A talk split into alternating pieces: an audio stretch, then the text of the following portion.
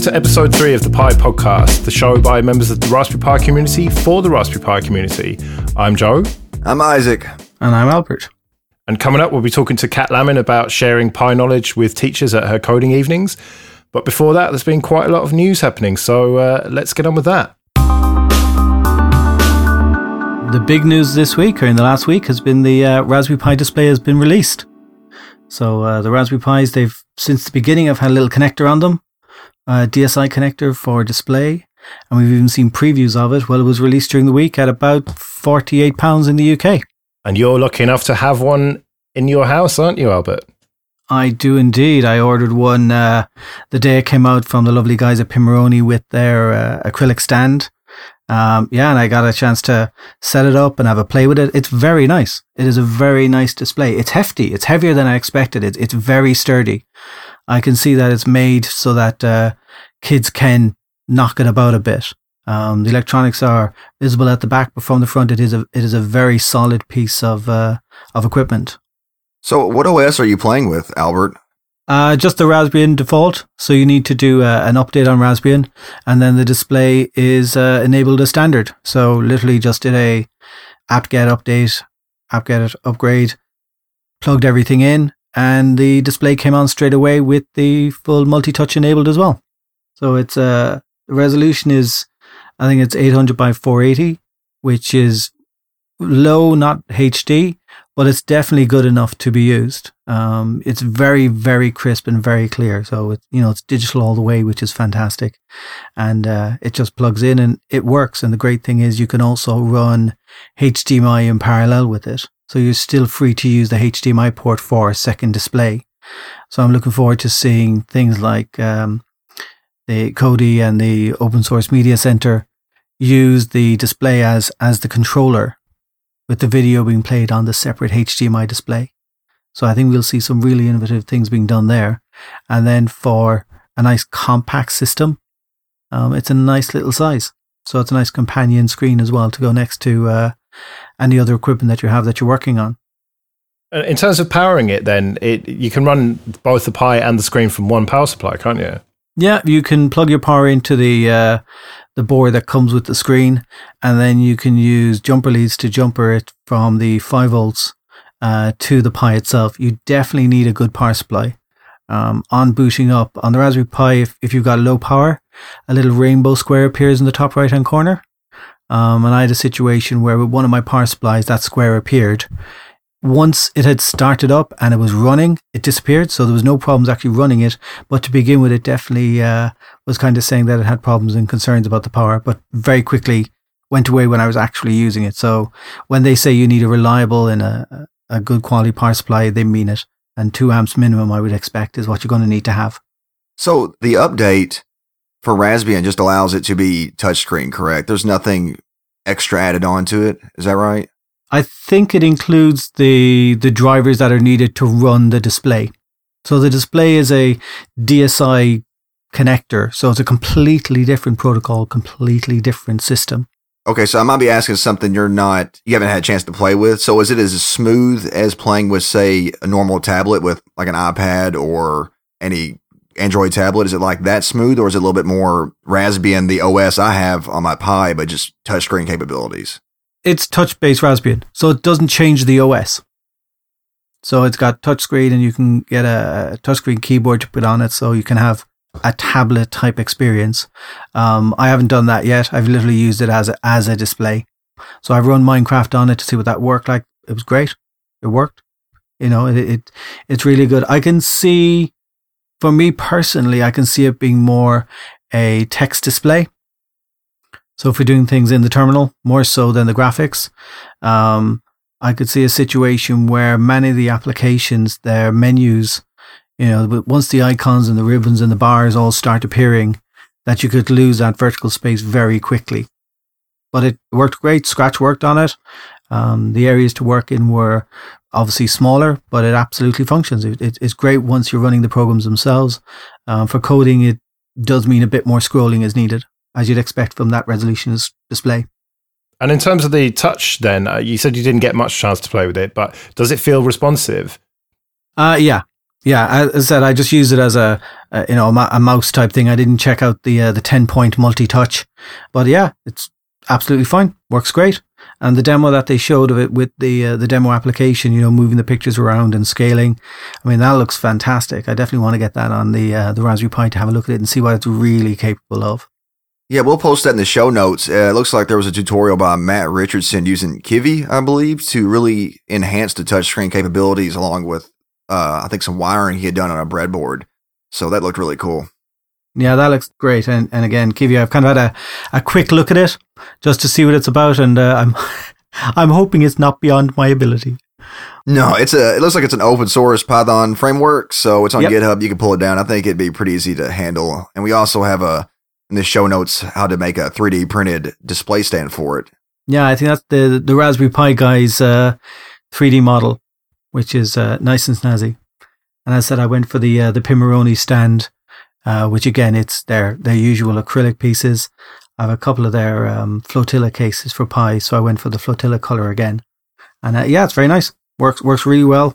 It holds it up. It's it's sturdy and not a bad price for something that you can guarantee will work 100% because you can get these cheap chinese ones and you, then you have to kind of hack kernel modules and stuff whereas to just know you, you keep it up to date your raspbian installation and then this is just going to work perfectly so uh, yeah it's very attractive i would love to get one but i think i'd just get shouted at by my wife for cluttering up the place so i'm going to have to have to play with yours instead i think uh, yeah, I'll, I'll have a play with it at the next jam. Yeah, coming up, and uh, hopefully uh, convince my wife to let me get one. so this this uh, touchscreen's been a long time in the making, I believe.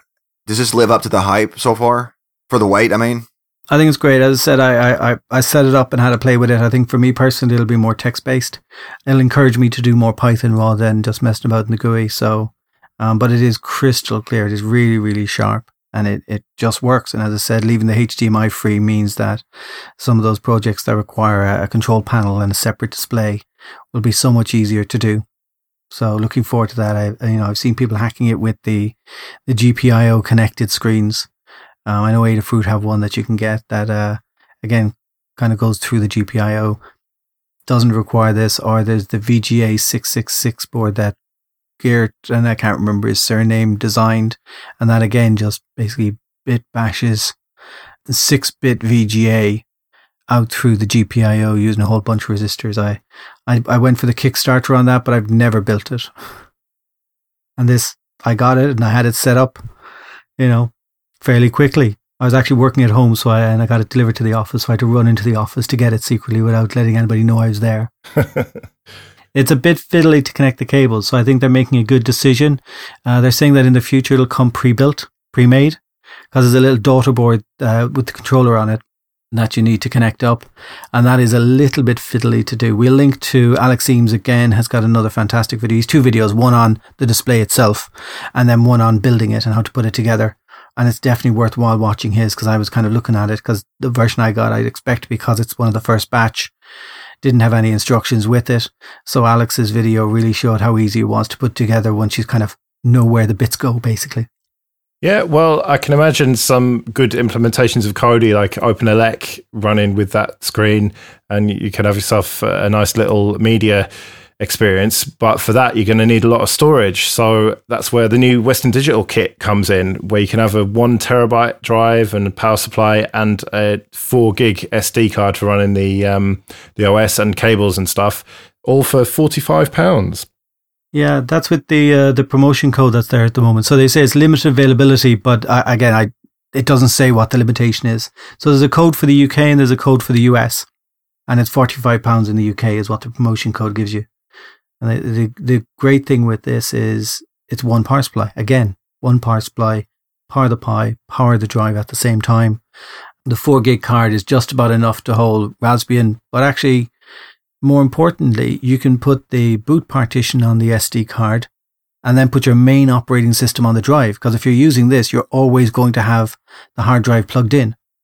And that makes a, a real boost to the performance. It's, it's something that I've considered doing for a while, but I haven't put it together yet, is just use an external drive for the main operating system uh, storage. And it, it's supposed to give a good old boost even through the USB ports.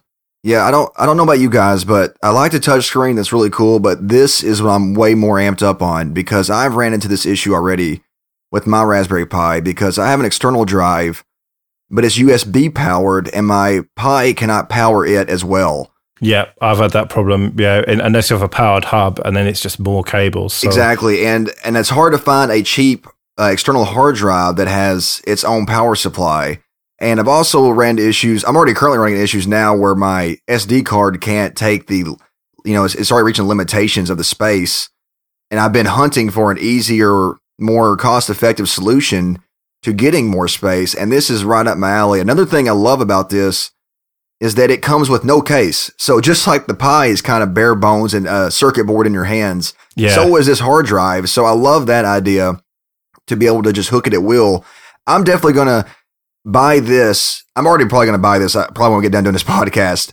I was looking at buying it last night. I just kind of held off, but I, I, want this way more than I want the touchscreen because currently, like I said, I'm having problems. I'm trying to set up every project I've done with the Pi has resulted in space issues immediately. With I did my security cam idea, I had to route all the. I had to use some some magic basically through the cloud to route everything to another external computer.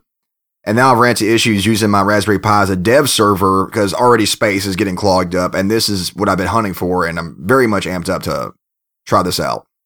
On the um, power thing, powering things from the Raspberry Pi, the B Plus and the 2, um, they've got better power circuitry for the USB. So there is a setting that you can change to allow it to provide more power through the USB ports. So for most portable drives, it should be possible. Again, if your main power supply is good enough.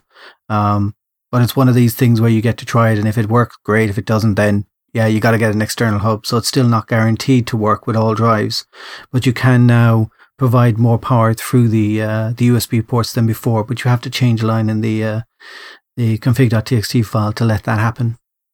Cool. I'll definitely uh, check that out because I would love to use my external drive very much so because I don't feel like buying another one because why have two external drives? It's they already have enough. I mean, more enough space than I really need. But I'm really amped up. Uh, if any of our listeners get their hands on the touchscreen or this uh, Pi drive, please let us know uh, how you like it and some of the ins and outs of it. Yeah, show at thepipodcast.com.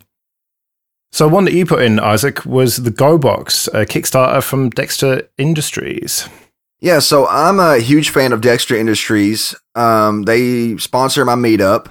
And for those of you who are listening to this and they're going to be in the Washington, D.C. area on September 28th, please come to the meetup. Uh, Taryn, I believe that's how you say her name, Taryn Sullivan of Dexter Industries will be there giving a talk showcasing their GoPiGo product. And also, I believe Matt Richardson should be stopping by just to make a guest appearance. But anyway, this GoBox kind of plays hand in hand with their GoPiGo product, which is basically a robot they've designed to specifically go it's it's ba- just built around the Raspberry Pi in and of itself. So you can use Scratch to help develop robot functionality and using Scratch and the simplicity of their GoPiGo concept. It's really extremely kid friendly and gets kids interested in the Pi and also in robotics. So I'm a big fan of this Kickstarter. I believe it's already funded and you can just, I think, just keep giving, you know, more money to them, of course. And I think tie in with some of the monthly giveaways. I'm not for sure. I need to read more about their Kickstarter here on Go the GoBox. There's quite a bit to it on the Kickstarter page. Yeah, the robot looks good, and it there's again supporting the educational work. There's monthly projects, so you can either just go for the robot itself, or you can sign up for the content only if you already got one of their robots, or you can sign up for the the 12 month program with the robot as well. And each month you receive additional parts that you can add to it to to improve it and do different things. So it's kind of like a you're, you're signing up for a year's worth of activity and fun. It's pretty nice. You can't beat that, especially the uh, product. It's hard enough to build a robot on your own with the Pi. I'm currently in the midst of trying to do that. It's a little bit more work than I anticipated. and I think for especially for uh, any kid, it'd be nice to just uh, get them this kit and they can easily just take off running with it. Yeah. The other thing that was that came out last week or this week was the um, the interview with Eben Upton by uh, the Raspberry Pi guy. So this was on Twitter saying provide questions, and uh, the interview happened, and it was put out there. And the the one standout thing in there for me was the commentary on uh, Wayland and where that was at, but also the camera. the actual sensor module in the camera, um, mentioned, is going end of life, and they've done a bulk buy, which means it, it sounds like their hand is being forced to come up with a new camera. Which again, I mean, I, I, I love the camera that they have at the moment. It's really easy to connect and it works really, really well. And the, the Python libraries for it make it really, really simple to do interesting things with. Um, so I'm interested in seeing what they do with the uh, the next camera module once they've burned through this lot. Yeah, I really uh, like what the Raspberry Pi guy does, and we'll put a link to the show notes for a lot of uh, for his website, which has great tutorials, videos, an awesome blog. And please check out this interview as well that Albert's talking about because it's a really good interview. And uh, leading into our interview with Cat Lamin, uh, we have a article about a. Uh, it's a beautiful story about a Doctor Arlaby. I believe that's how you say his name. I probably chopped that up quite a bit, but anyway, it's about him learning he learned about the Pi during some of his doctoral studies. He uh, uh, took the Pi, started doing three day workshops back where he's from, originally in India, teaching kids about Raspberry Pi. And I'll let the listeners take it from there. Please read that article. It's a great lead into our Cat Lamin interview with her coding evenings, and it all ties hand in hand with getting kids Raspberry Pis and teaching more people about this. Yeah, worth a read. So you mentioned it there. Let's move on to the interview. We're now joined by Cat Lamin, who is a primary school computing coordinator who organises Raspberry Pi based coding evenings. So, welcome, Cat. Hi. So, the first question, as always, um, can you tell us a little bit about yourself and what exactly coding evenings involve? As you've already said, I'm a primary school teacher. I've been teaching for 10 years now. Um, when I found out about the new coding curriculum, I got really excited and found out as much as I possibly could. I went to Raspberry Pi training, and I started doing code clubs in my school. And then I realized that there was a bit of a problem in that I was the only person who was doing things near me. So I created something called Coding Evening to help support other teachers to be able to do what I'm doing. So, uh, Cam, when did you first hear about the uh, Raspberry Pi? I think I heard about it through a technician at school, and eventually I bought some because I'd seen a few people talk about them on Twitter. Um, I did the classic approach of buying four Raspberry Pis that then sat in a box in the classroom for about three months. And they were taken out, poked at once, and then put away again because I didn't know what to do. And it was when I found out about Picademy through Twitter again that I really became enthusiastic about using them. And what kind of things did you do at the Picademy? From the, the Twitter feed, it looks like uh, everybody has a great time at it. yeah, it's two days of free training, which is really valuable because a lot of schools don't like spending money on training. And the first day you get to grips with the Pi, you're shown how to plug it in, and then you're shown some of the software on it and how to use things like the GPIO pins. Um, you're shown Sonic Pi, which is a fantastic piece of music software that uses Ruby to code. And then on the second day, you're invited to create a project based on what you've learnt, um, either individually, in pairs, or in small groups. My main takeaway from it was a big group of friends, in all honesty, and lots of people who were willing to share and help and support each other. So, in terms of getting into Picademy, is there a selection process for that, or is it free to all? So, there are currently Picademies running roughly every month or two. Um, initially, they were all in Cambridge. They've now started running them in Birmingham and Manchester, I think it is. And they're being supported by Google when they're working outside of uh, Cambridge. And to get a place on Picademy, you have to write an application explaining why you deserve a place on the course, why you've been an innovative teacher, why you're a 21st century teacher, and if possible, attach a two minute video proving that you're a 21st century teacher. I suppose that's quite a good uh, proof that you do know what you're talking about technically. Well, I'm not very good at making videos, so I'm not sure how I got on. ah, okay. they liked you still. yeah, exactly. How have your uh, how have your coding evenings been going so far since you started them? I'm really, really proud of how well they're going. I started off with around 15 people at the first meeting, and it was five of them were my friends, and the rest were a few teachers and a few community members that had seen it on again on Twitter. And now we're already up to 20 to 30 people for the next two. And I've started getting more and more businesses involved. So for the October one, which is a Code Week EU special, we've got people like FUZE, Kano, and pi-top coming to show what they're doing in education and how they're making Raspberry Pi more accessible to teachers. I'm very lucky to be supported by people like Pimoroni, and 4tronix, who are always keen to share their hardware with me. And it's just been really good seeing what the teachers get from the evening. So my favourite takeaway was a lady I'd never met before who was desperate to use coding resources with her um, children with learning difficulty in college, so 16 to 17 year olds. And she had so much fun at her first meeting. She found a volunteer and she's looking forward to the next one and keeps telling me how excited she is. And I think that's what it's all about. And for the uh, the sort of technical people that turn up, what kind of things have uh, have they brought along, or skills, or, or what do they get from it? It's really interesting seeing the range of technical people we get. Um, there's a guy who comes to my coding evenings called Mark Grossman, and he's just one of those people who wants to help. So he brings along loads of resources that he's worked with in schools. He volunteers in, I think, three or four schools. So for him, it's just the chance to help people and support people. But he's not a teacher at the end of the day, so he can't necessarily transfer his personal skills to the classroom. And then I've got a friend of mine, John, who just loves to build things with the Pi and he just wants people to see what he's doing and inspire people to do their own projects, which for teachers can be really great because they'll see what he's doing and think, okay, I'm not going to be able to build whatever he's doing, but I can use some of the ideas he's got and make my own project. Your coding evening happens in Twickenham in West London. Yeah, uh, I think you said before. And is that it then, or are there other ones kind of sprouting up everywhere? You know, in other places? So in September, there'll be a second Peterborough coding evening, which is run by a friend of mine who's a teacher in a special educational needs school. Um, and she has been focusing more on middle school, whereas I've been focusing on primary. There's a group hoping to start in Birmingham soon and another hoping to start in Horsham soon, as well as another group looking at Manchester. Okay. So we're slowly expanding to take over the world. well, uh, that'd be my, my next question for you is I run a meetup for Raspberry Pi users here in Washington, D.C., and I have several teachers at this meetup. How would I get them to help participate in coding evenings or even start one up here? So, the main principle for coding evening is that you need at least one teacher on board because teachers listen more to their peers. If you come in as a consultant and try and sell them something, they'll tend to t- nod off a little bit.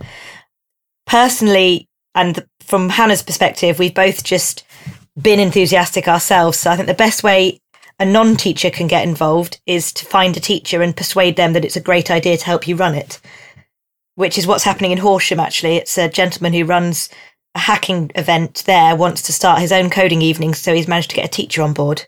Fantastic, fantastic. And have you have any of the teachers come back to you to say how they're getting ready for the next uh, term with the Raspberry Pis?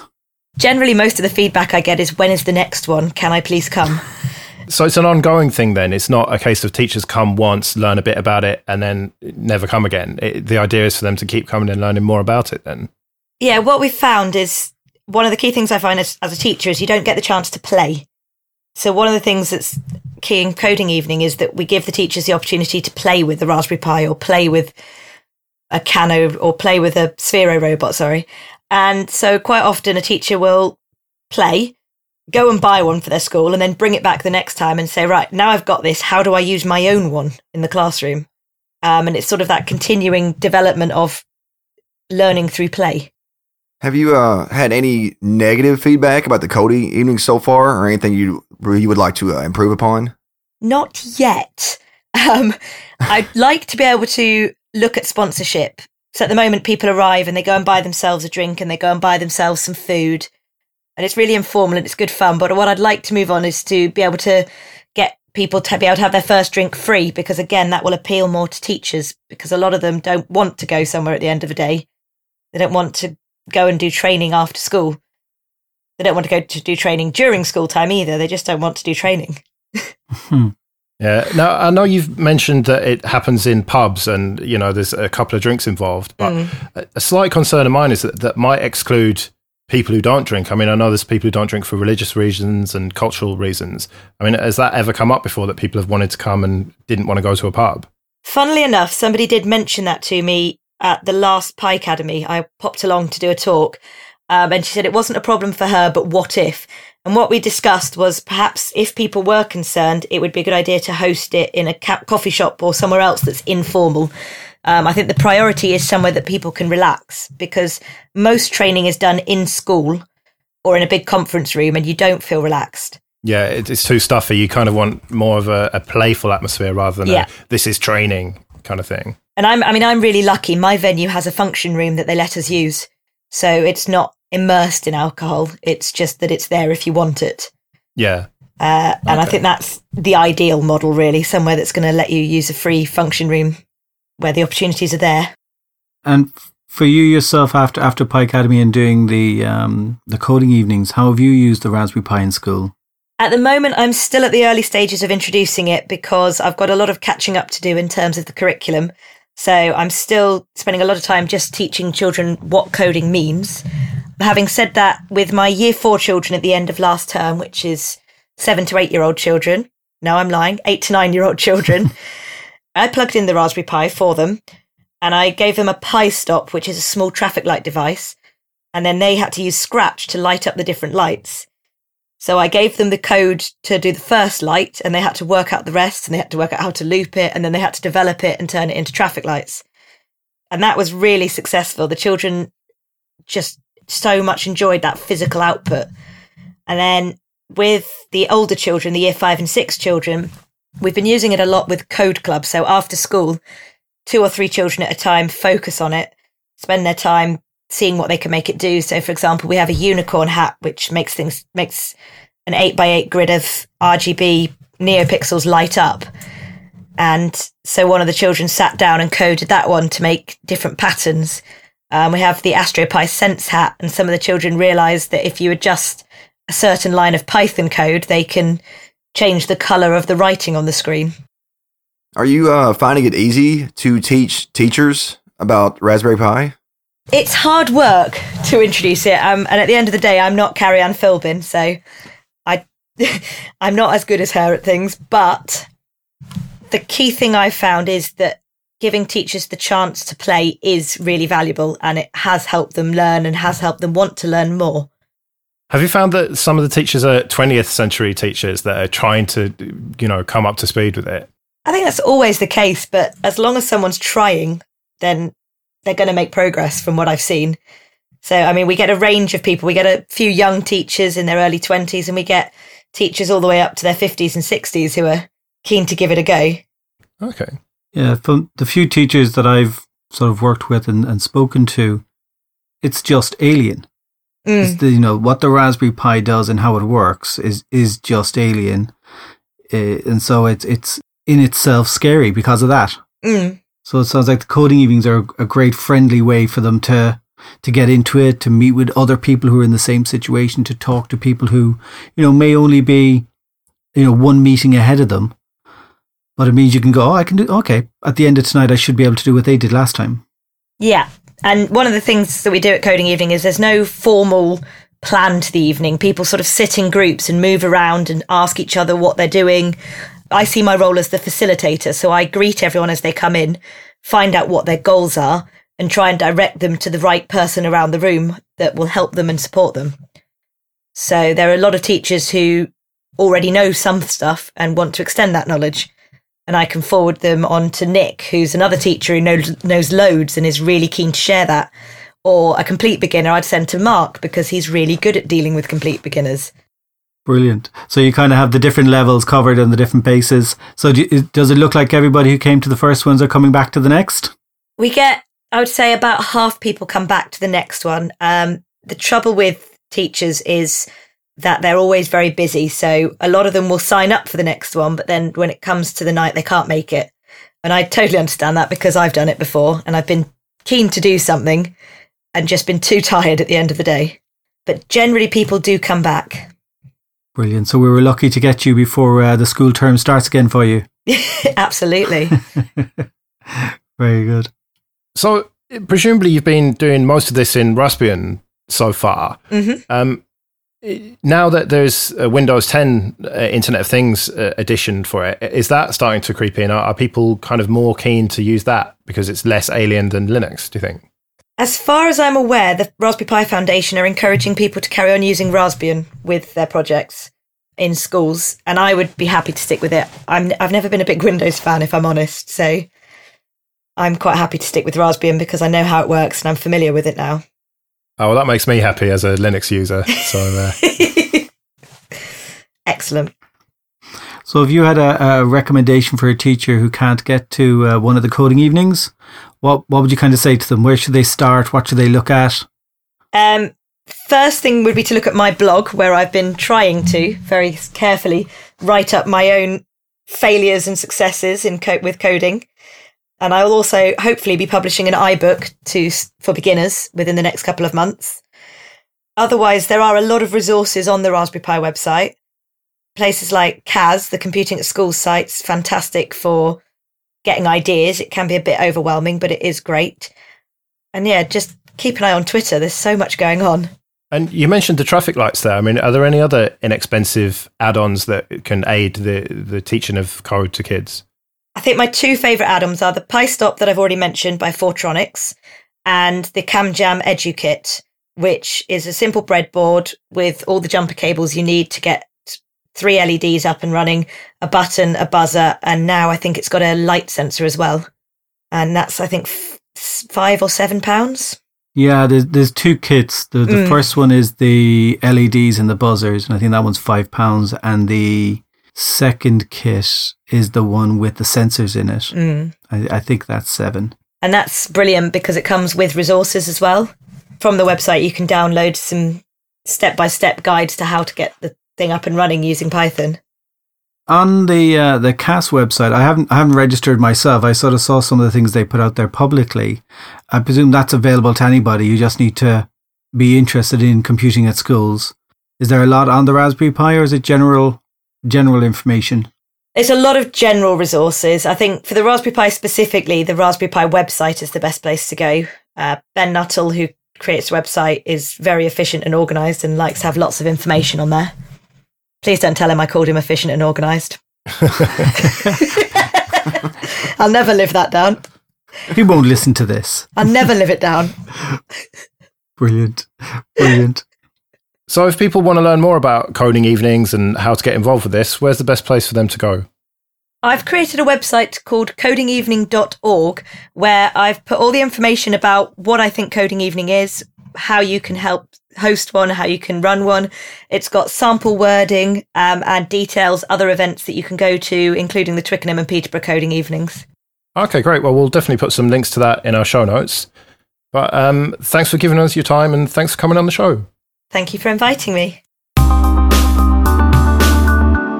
Yeah, it was really good talking to uh, Cat Lamin. I met her at the, the Raspberry Jam uh, a while back, and uh, she's really, really, really excited about getting kids into into coding.